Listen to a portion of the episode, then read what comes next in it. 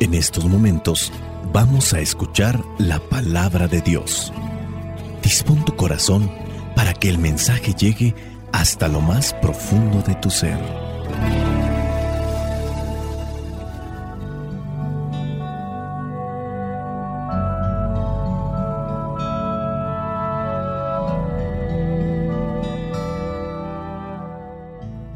El Evangelio que la iglesia nos presenta para el día de hoy corresponde a Juan, capítulo 6, versículos del 60 al 69. Dice así, al oír estas enseñanzas muchos de los que seguían a Jesús dijeron, esto que dice es muy difícil de aceptar. ¿Quién puede hacerle caso? Jesús dándose cuenta de lo que estaban murmurando, les preguntó, ¿esto les ofende? ¿Qué pasaría entonces si vieran al Hijo del Hombre subir a donde antes estaba? El Espíritu es el que da vida. Lo carnal no sirve para nada. Y las cosas que yo les he dicho son espíritu y vida. Pero todavía hay algunos de ustedes que no creen es que Jesús sabía desde el principio quiénes eran los que no creían y quién era el que lo iba a traicionar. Y añadió, Por esto les he dicho que nadie puede venir a mí si el Padre no se lo concede. Desde entonces muchos de los que habían seguido a Jesús lo dejaron y ya no andaban con él. Jesús les preguntó a los doce discípulos, ¿También ustedes quieren irse? Simón Pedro le contestó, Señor, ¿a quién podemos ir? Tus palabras son palabras de vida eterna. Nosotros ya hemos creído y sabemos que tú eres el santo de Dios. Palabra de Dios. Te alabamos, Señor. Señor Jesucristo, nuestro divino Salvador Gracias te damos por tu infinito amor. Te escuchamos en la palabra, te recibimos y adoramos en la Eucaristía, te servimos en los hermanos.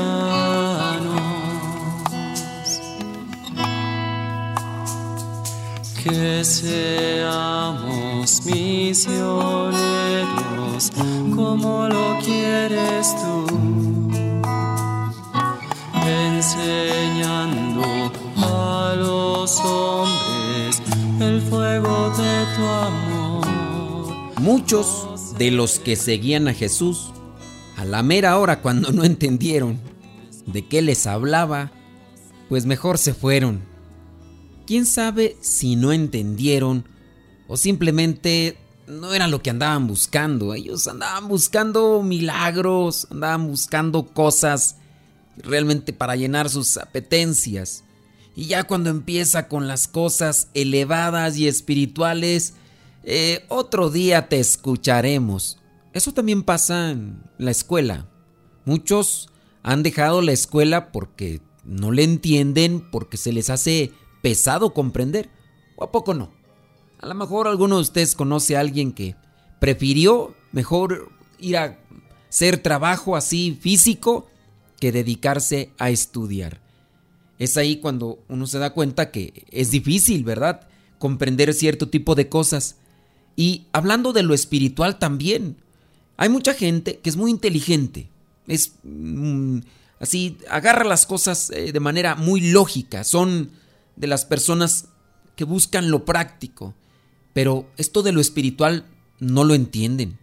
Y más si son personas que se dedican a darle rienda suelta a sus pasiones, a sus deseos, pues obviamente estas cosas eh, interfieren en sus formas de vida, en sus estilos de vida.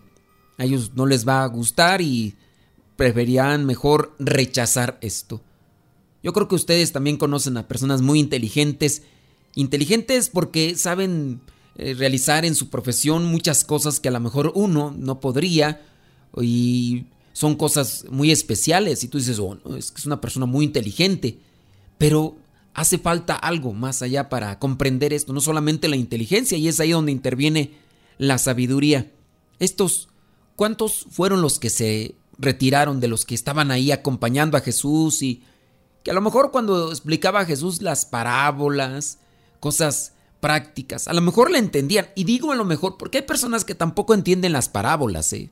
Hay personas que les explica uno o les dice uno una parábola y se quedan con una cosa y a lo mejor hasta eso en realidad ni tiene sentido, pero ellos se quedaron con eso. No se puede entender tampoco a la primera. Hay que también dar ese espacio para que Dios nos vaya iluminando y entendiendo que estas cosas, pues es cuestión de también un proceso de docilidad y de humildad.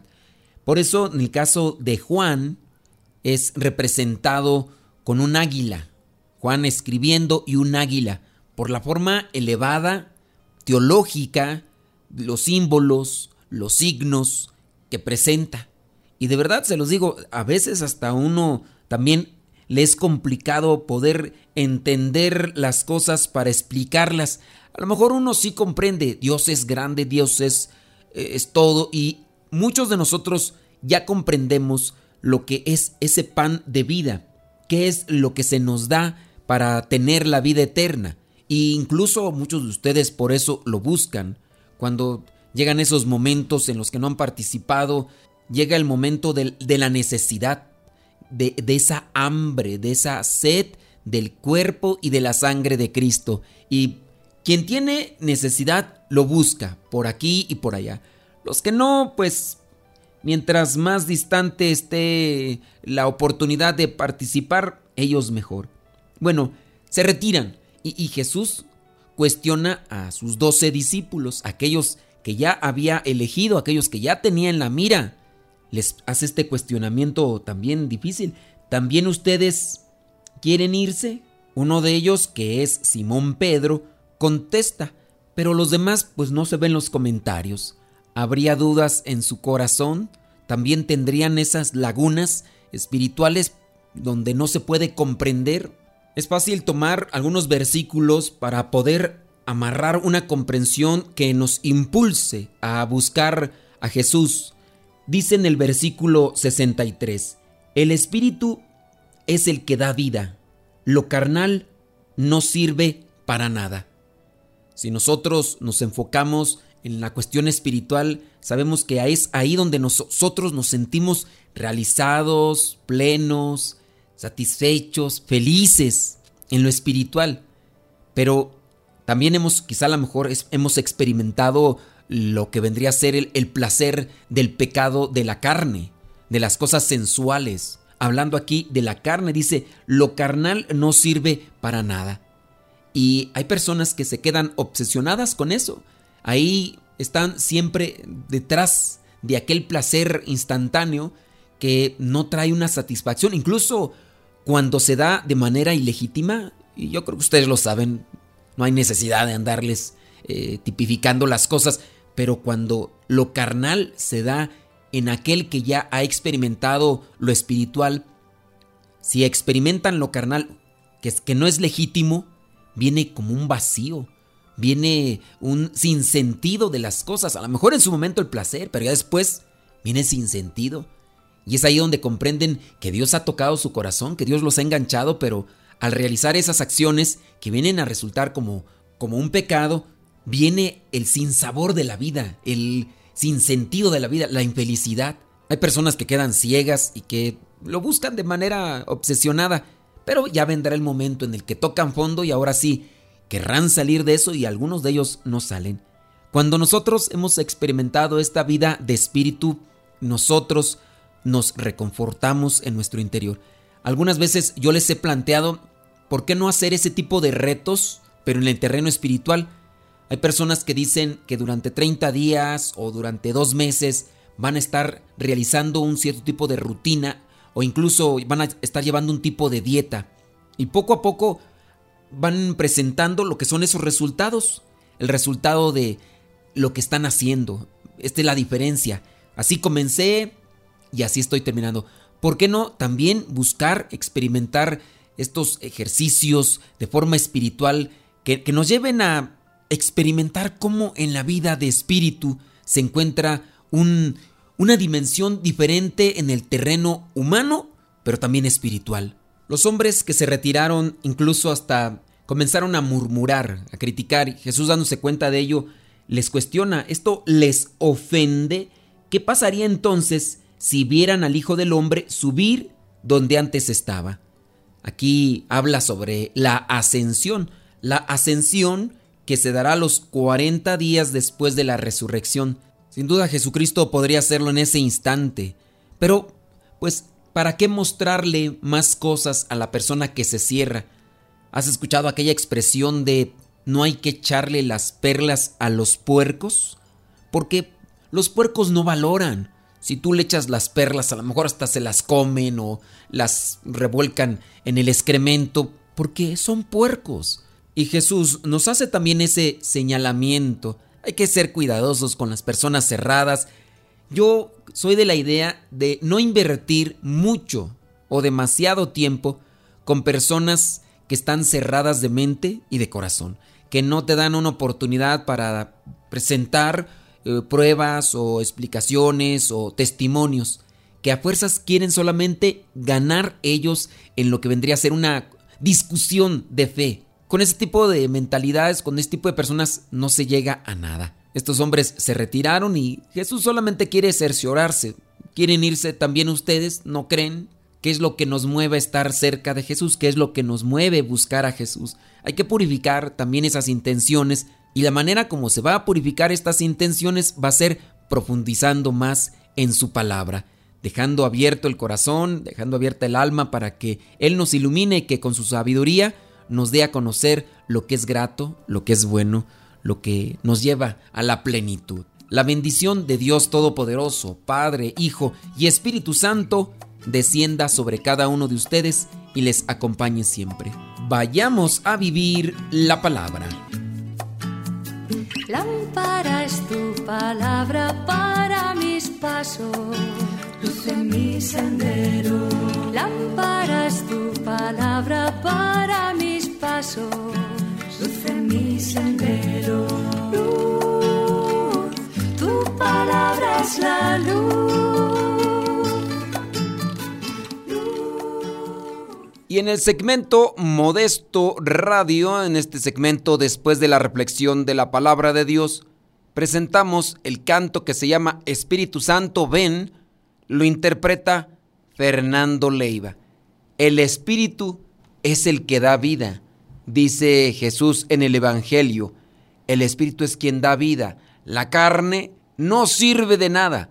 Las palabras que les digo son espíritu y vida invoquemos la presencia del Espíritu Santo en nosotros para que tengamos vida en nuestra vida y así vivamos en plenitud para la eternidad. Espíritu Santo, ven, ven y lléname de ti. Espíritu Santo, ven.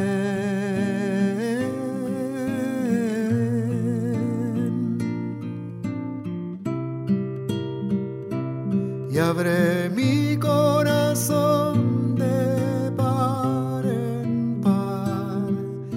que solo tu amor